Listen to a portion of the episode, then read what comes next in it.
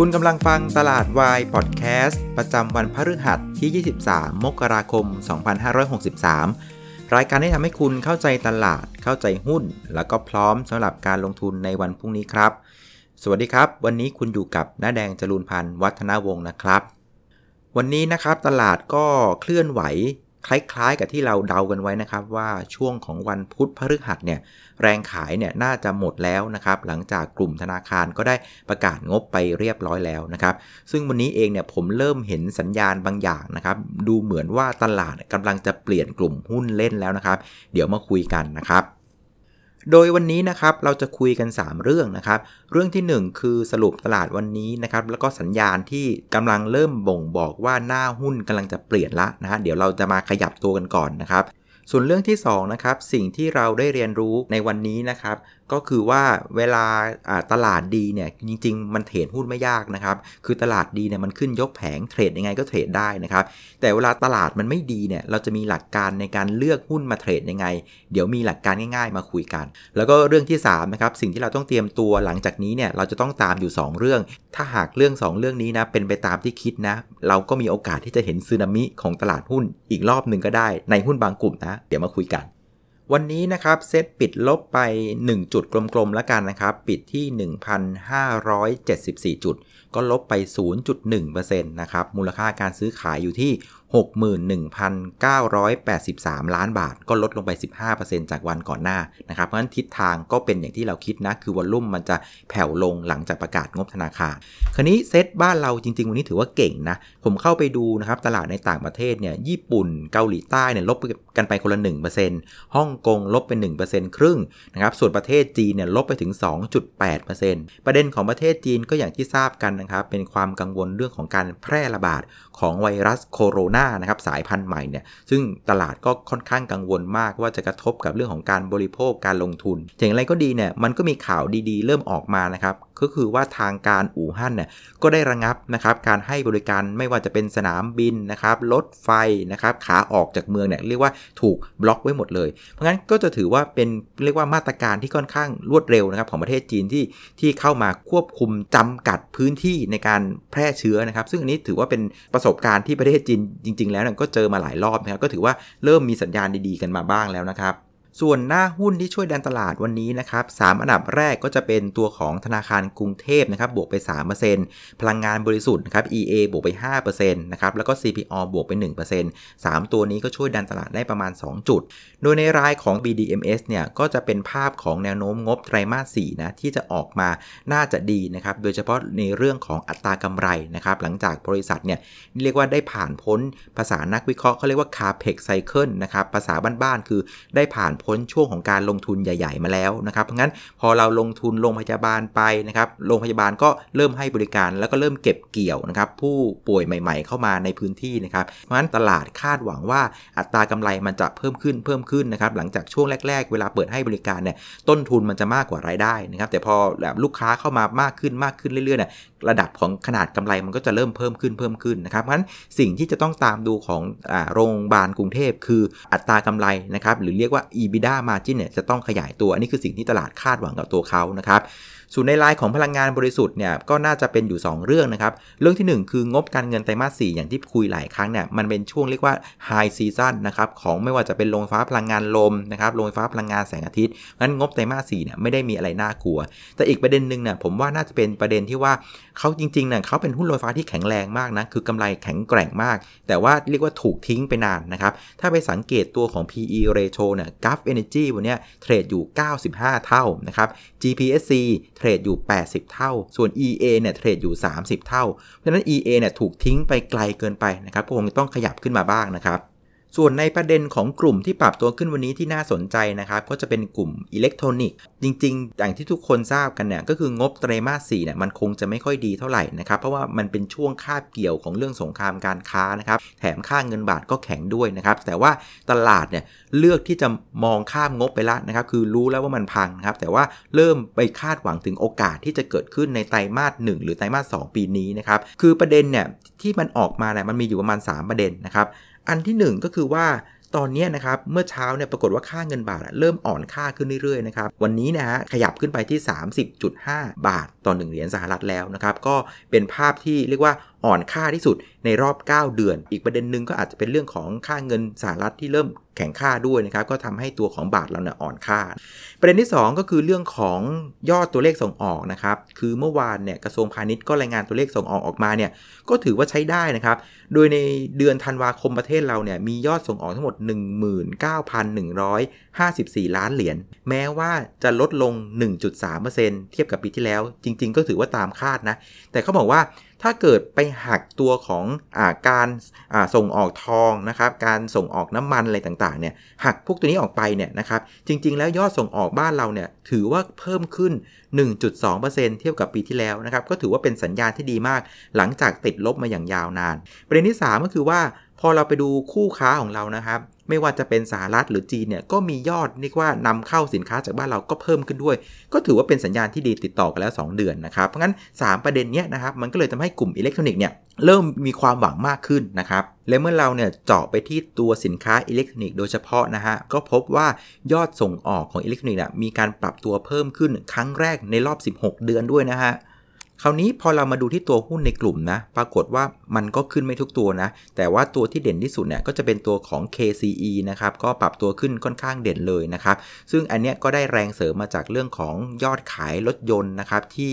ยุโรปเนี่ยก็มีการฟื้นตัวจากด้วยนะครับ เพราะว่า KCE เนี่ยเขาผลิตไอแผ่นเขียวๆนะเขาเรียกว่าแผ่น PCB ไปประกอบทำเป็นแดชบอร์ด แดชบอร์ดคืออะไรที่เวลาคุณขับรถยนต์แล้วคุณมองข้างหน้านะเลขเข็มไม้เลขตัวเลขอะไรต่างๆ อันนั้นแหละเบื้องหลังมันคือแดชบอร์ดก็คือแผ่น PCB ของ KCE นั่นเองนะครับ ก็เลยมีความหวังว่าเฮ้ย KCE จะรอดหรือเปล่าก็มีแรงซื้อเข้ามา แต่อย่างไรก็ดีนะครับ ก็อย่าเพิ่งประมาทไปนะครับ เราต้องไม่ลืมว่าช่วงเดือนพฤศจิกาธันวาเนี่ยมันก็เป็นช่วงคาบเกี่ยวของฤดูการส่งออกสินค้าด้วยนะครับ เพราะฉะนั้นถ้ามันจะยืนยันว่ากลับจริงเนี่ยผมว่าต้องดูเดือนมกรานะคือถ้าเดือนมกราเนี่ยยอดส่งออกยังคงเพิ่มขึ้นนะครับไม่ว่าจะเป็นเทียบกับเดือนธันวาหรือเทียบกับมกราคมปีที่แล้วเนี่ยอันนี้น่าจะเป็นการ confirm จริง ๆ แล้วล่ะว่าภาคของการส่งออกนะครับอิเล็กทรอนิกส์จะกลับมาจริงนะครับ แต่อย่างไรก็ดีนะครับ แค่นี้ก็ถือว่าโอเคละส่วนอีกกลุ่มหนึ่งนะครับ ผมขอเรียกว่าเป็นกลุ่มพระเอกแล้วกันนะครับ พระเอกก็ยังไงก็ยังเป็นพระเอกนะ ก็จะเป็นหุ้นอย่างตัวแบมนะครับ แล้วก็ TQM เนี่ยก็ยังคงปรับตัวขึ้นอย่างต่อเนื่องนะครับ คราวนี้มาดูหุ้นที่กดตลาดกันบ้างนะครับ ก็จะมีตัวของปตทลบไป 1%ปตทสพลบไป 1.5%แล้วก็ไทยออยลบไปอีก6%นะครับ3ตัวเนี่ยรวมกันก็ติดลบไป 3 จุดนะครับสังเกตดูหน้าหุ้นที่กดตลาดอะยังคงเป็นหน้าหุ้นของกลุ่มน้ำมันนะฮะโดยเฉพาะกลุ่มของโรงกลั่นนะครับอย่างที่เรียนกันไปในเรื่องของประเทศจีนที่เข้ามาเรียกว่าแทรกแซงช่วยเหลือนะครับผู้ประกอบการในประเทศเขาตัวนี้ก็เลยทำให้ความกังวลเรื่องของอุปทานส่วนเกินอะมันจะเพิ่มขึ้น อีกประเด็นนึงเนี่ยก็ไปมีข่าวนะว่า EIA ก็กังวลว่าไอ้เรื่องของโรคไวรัสที่มันเกิดขึ้นเนี่ยมันจะทำให้ ทุกคนเนี่ยเรียกว่ากลัวการเดินทาง ทุกคนจะจำกัดการเดินทาง เพราะฉะนั้นยอดใช้พวกน้ำมันอะไรต่างมันจะลดลงหรือเปล่า ก็เลยทำให้ยิ่งตอกย้ำความกังวลของกลุ่มลงกันไปกันใหญ่นะครับของเดิม oversupply อยู่แล้วนะครับข่าวใหม่ก็ยิ่งทำให้อุปสงค์มันอาจจะลดลงอีกด้วย ก็เลยทำให้วันนี้ปรับตัวลงนะครับส่วนในกลุ่มหนึ่งที่ปรับตัวลงก็จะเป็นกลุ่มธนาคารนะครับ อันนี้ก็ไม่มีอะไรนะครับ เรียกว่างบจบก็จบกันไปนะครับ ก็ผ่านการเก็งกำไรไปแล้ว 1 รอบเดี๋ยวค่อยว่ากันนะครับ ส่วนในภาพของผู้เล่นนะครับก็วันนี้นักทุนสถาบันพลิกมาเป็นซื้อนะครับ317 ล้านบาทก็ไม่มากมายอะไรนักนะครับ ส่วนนักทุนต่างชาติก็ขายอีก 697 ล้านบาท ก็ยังไม่เห็นทิศทางชัดเจนนักนะคงจะต้องดูเทรนด์ให้มันชัดกว่านี้นะครับ เอาละเพราะฉะนั้นสรุปตลาดวันนี้นะครับก็ถือว่าพวกเราเดากันถูกนะครับว่าช่วงวันพุธพฤหัสแรงขายน่าจะหมดแล้วนะครับรับตุดจีนนะครับแต่ว่าถ้าดูในภาพของตลาดหุ้นนะสังเกตดูยังไม่มีปัจจัยอะไรใหม่ ๆ เข้ามาผลักดันในตลาด เพราะฉะนั้นสิ่งที่เราเห็นวันนี้เนี่ยมันยังเป็นภาพที่เรียกว่าเป็นการหมุนหุ้นเปลี่ยนหุ้นนะครับเรียกว่าเตรียมหน้าหุ้นใหม่ที่จะเล่นกันนะครับก็จะมีหุ้นบางกลุ่มที่มันปรับตัวลงบางกลุ่มที่มันปรับตัวขึ้นนะครับโดยสังเกตดูเนี่ยฟันฟลูเนี่ยมันพยายามไหลไปหากลุ่มหุ้นที่มีประเด็นบวก เริ่มมีความหวังนะครับแล้วก็ไหลออกจาก กลุ่มหุ้นที่ข่าวต่างๆ มันเคลียร์ไปแล้ว อย่างเช่นธนาคารเนี่ยงบมันจบไปแล้วนะเงินก็ไหลออกมานะครับหรือออกจากกลุ่มที่มีข่าวร้ายเข้ามานะครับก็ถอยออกมานะครับก็จะเป็นภาพของการหมุนหุ้นอยู่อย่างนี้ เพราะงั้นพอมันหมุนหุ้นเนี่ยนะตลาดหุ้นมันก็เลยยังไม่ได้ไปไหน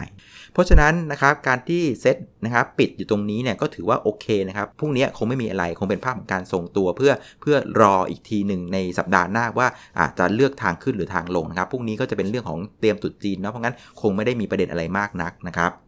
ส่วนสิ่งที่เราได้เรียนรู้วันนี้สั้นๆ ง่าย ๆ เลยนะครับ อย่างที่บอกคือเวลาตลาดดีมันเล่นไม่ยากนะครับ หุ้นมันขึ้นทั้งกระดาน เพียงแต่ว่าเราจะได้มากได้น้อยแค่นั้นเองนะครับ แต่ว่าเวลาตลาดไม่ดีเนี่ยมันก็มีเทคนิคการเล่นอยู่ประเภทหนึ่งนะครับ ก็คือว่า เวลาตลาดไม่ดีนะครับ พยายามนะครับเลือกหุ้นนะครับในกลุ่มที่มันแข็งกว่าตลาด ซึ่งสังเกตดูเวลาหุ้นกลุ่มไหนมันแข็งกว่าตลาดเนี่ยเหล่ามวลชนมหาชนอะมันก็จะไปรวมตัวอยู่ในกลุ่มนั้นนะครับงั้นบางทีเนี่ยเวลาตลาดไม่ดีนะแล้วเราไปเลือกหุ้นที่มันอ่อนกว่าตลาดนะครับเพราะมันอ่อนกว่าตลาด มวลชนก็ไม่อยู่ด้วยมันกลายเป็นว่าเราจะถูกขังหุ้นอยู่คนเดียวนะครับเพราะั้นหลักการนะฮะง่าย ๆ เลย ถ้าตลาดดีก็ก็เล่นกันไปทั้งกระดาน แต่ถ้าตลาดไม่ดีเนี่ยสิ่งที่สำคัญคือต้องหากลุ่มหุ้นที่มันแข็งแรงกว่าตลาดให้ได้คำว่าแข็งแรงกว่าตลาดคือวันไหนตลาดขึ้นมันขึ้นแรงกว่าตลาด วันไหนตลาดลงมันลงน้อยกว่าตลาด หรือไม่ลงเลยจะเป็นอะไรที่ดีมากๆนะครับเพราะฉะนั้นไหนๆวันนี้ก็มาแล้วนะครับ ผมก็เลยทำตัวเลขมาให้นะครับ เป็นตัวเลข performance นะครับของหุ้นกลุ่มต่างๆ ที่แข็งกว่าตลาดนะครับสำหรับในปีนี้นะครับที่อยู่ในเซ็ตร้อยนะครับ ซึ่งพบว่าหุ้นที่แข็งกว่าตลาดตอนนี้นะครับ ก็คือกลุ่มของพลังงานนะครับ มีอยู่ 6 ตัว อันได้แก่ B Grim g u f Energy GPSC ราชบุรี ปทสพปตท BCPG แล้วก็ e c o นะครับ สังเกตดูเนี่ยจะเป็นลักษณะของโรงไฟฟ้านะครับ แล้วก็เรื่องของพลังงานต้นน้ำนะฮะ ส่วนอีกกลุ่มหนึ่งนะครับที่แข็งกว่าตลาดในช่วงนี้เนี่ยดูดีๆ มันก็คือกลุ่มอาหารนะครับ ประกอบไปด้วยนะมี 4 ตัวก็คือตัวของโอสถสภานะครับ CPF TU แล้วก็คาราบาวกรุ๊ปก็ลองเอาไปเลือกกันดูแล้วกัน อันนี้ไม่ได้แนะนำให้ซื้อหรือขายนะ เพียงแต่ว่าเล่าความจริงให้ดูว่าตั้งแต่ตลาดเปิดมาจนถึงวันนี้นะหุ้นกลุ่มนี้นะครับพลังงานกับอาหารเนี่ยถือว่าแข็งกว่าตลาดนะครับ แต่อย่างไรก็ดีนะ เราก็ต้องพร้อมเสมอนะ คือถ้าเกิดหน้าหุ้นมันเปลี่ยนเราก็ต้องเปลี่ยนตัวนะ เพราะว่าพอหน้าหุ้นเปลี่ยนปุ๊บนะครับมวลชนมันก็จะไปเล่นหุ้นกลุ่มนั้นนะครับ เอาละพรุ่งนี้เอางันกันบ้างนะครับ พรุ่งนี้จริงๆ ก็ไม่ต้องมีอะไรซีเรียสมากนะครับ เชื่อว่าตลาดก็คงจะเหงาเหงาหน่อยนะครับ การเคลื่อนไหวของดัชนีเนี่ยไม่น่าจะเป็นธรรมชาติ แค่ว่าดัชนีเนี่ยไม่ทำจุดต่ำสุดใหม่ ก็ถือว่าโอเคแล้วนะครับคำว่าจุดต่ำสุดใหม่ที่ผมมองไว้ก็คือจุดต่ำสุดของวันนี้จุดต่ำสุดวันนี้อยู่ที่ 1567 งั้นพรุ่งนี้เนี่ยตลาดจะไปยังไงก็ได้วอลุ่มเบาก็ก็ได้ไม่ว่ากัน เพียงแต่ว่าอย่าไปทำจุดต่ำสุดใหม่ก็แล้วกันแค่นี้ก็เพียงพอแล้ว ส่วนเรื่องที่ต้องฝากนะฮะให้เราติดตามเนี่ยมีอยู่ 2 เรื่องนะครับ เรื่องที่ 1 ก็คือเจ้าไวรัสโคโรนานี่แหละ ก็คงจะต้องตามกันต่อว่ามีผู้ติดเชื้อเพิ่มขึ้นไหม แล้วก็การควบคุมจำกัดพื้นที่ของอรัฐบาลจีนเนี่ยทำได้ประสบความสำเร็จหรือเปล่า อันนี้ต้องติดตามนะครับ ส่วนประเด็นที่2เนี่ย อันนี้ฝากตามเลยนะครับ คือเรื่องของค่าเงินบาทนะครับว่า มันจะอ่อนต่อไหมนะครับ คือวันนี้เนี่ยปิดที่ประมาณ 30.5 บาทนะครับต่อ 1 เหรียญสหรัฐ ซึ่งเพื่อนรอบๆบบ้านนะ ก็ถือว่าเออเราไม่ได้อ่อนคนเดียวนะ ปรากฏว่าเพื่อนๆใน Southeast Asia นะก็อ่อนด้วย อันนี้ผมว่าเป็นสิ่งที่น่าจับตาแล้วมันน่าจะเป็นสิ่งที่ดีนะ คือถ้าเกิดว่าเพื่อนๆอยู่นิ่งๆ แต่เราแม่งอ่อนคนเดียวเงี้ย อันนี้มันอาจจะประมาณว่า เฮ้ย แบงก์ชาติเข้าไปแทรกแซงอะไรหรือเปล่า หรือมีประเด็นดิวอะไรส่วนตัวของประเทศหรือเปล่า แต่ถ้าเป็นลักษณะนี้คืออ่อนทั้งภูมิภาคเนี่ยผมว่าเออมันเริ่มดูน่าสนใจ มันอาจจะเกิดเทรนด์ก็ได้ คราวนี้ถ้าเกิดมองเจาะเข้าไปตลาดเนี่ยผมก็ไปดูนะครับในหน้าที่ 3 หรือ 4เนี่ยของ paper ATO ที่พวกเราทำกันทุกเช้าเนี่ยปรากฏว่าในตลาดตราสารหนี้นะฮะมีสัญญาณหนึ่งที่น่าสนใจคือ ปรากฏว่า 5 วันที่ผ่านมานะครับนักทุนต่างชาติมีการขาย นะเรียกว่าขายตราสารหนี้ออกค่อนข้างเยอะเลยนะครับ รวมๆกันประมาณ 3,000 ล้านแล้วนะครับ อย่างเมื่อวานเนี่ยขายไปประมาณสัก 558 ล้านบาทแล้ว เพราะงั้นตอนนี้เออมันเริ่มเห็นสัญญาณคือ 1 ค่าเงินในภูมิภาคก็อ่อนลงด้วยนะครับ แล้วก็ในตลาดตราสารหนี้บ้านเรา ซึ่งเป็นพระเอกมาโดยตลอดนะครับ เป็นช่องทางที่ต่างชาติเอาเงินเข้ามาตลอดเนี่ยตอนนี้มันเริ่มเปลี่ยนทิศ คือเริ่มมีการขายที่ตลาดตราสารหนี้เนี่ย ตรงเนี้ยมันอาจจะทำให้เราเริ่มมีความหวังว่า เราอาจจะเห็นเทรนด์ของค่าเงินบาทอ่อนค่าเป็นเรื่องเป็นราวก็ได้ ไม่ได้อ่อนแป๊บๆอาจจะอ่อนเป็นเทรนด์อย่างเงี้ยอันนี้น่าสนใจมันฝากติดตามประเด็นนี้ด้วยกัน ถ้าเกิดมันเกิดเทรนด์จริงๆเนี่ยผมว่าหน้าหุ้นน่ะมันมีโอกาสที่จะเปลี่ยนเหมือนกันนะนะครับอาจจะเข้าไปหากลุ่มอิเล็กทรอนิกส์ที่เริ่มผงกผงกหัวมาแล้วนะครับส่วนกลุ่มอาหาร แนวแนวส่งออกอาจจะเดินหน้าได้ต่อ และอีกกลุ่มหนึ่งที่ถูกทิ้งไปนานนะครับ คือกลุ่ม logistic service นะครับ ผู้ให้บริการนำเข้าส่งออกต่างๆ อาจจะกลับมาเฮฮากันอีกรอบหนึ่งก็ได้นะครับ เพราะงั้นตามดีๆ เราอาจจะเจอสึนามิหุ้นอีกรอบหนึ่งสำหรับเดือนกุมภาพันธ์ก็ได้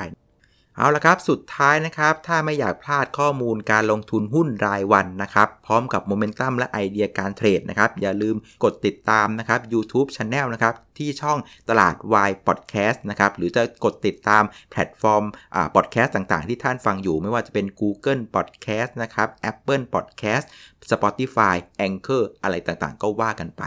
เอาละวันนี้ครบถ้วนนะครับทำเวลาดีมากขอบคุณเพื่อนๆทุกคนที่ติดตามนะครับ เดี๋ยวกลับมาเจอกันอีกทีในวันพรุ่งนี้วันพรีตุดจีน วันนี้ลาไปก่อนครับ สวัสดีครับ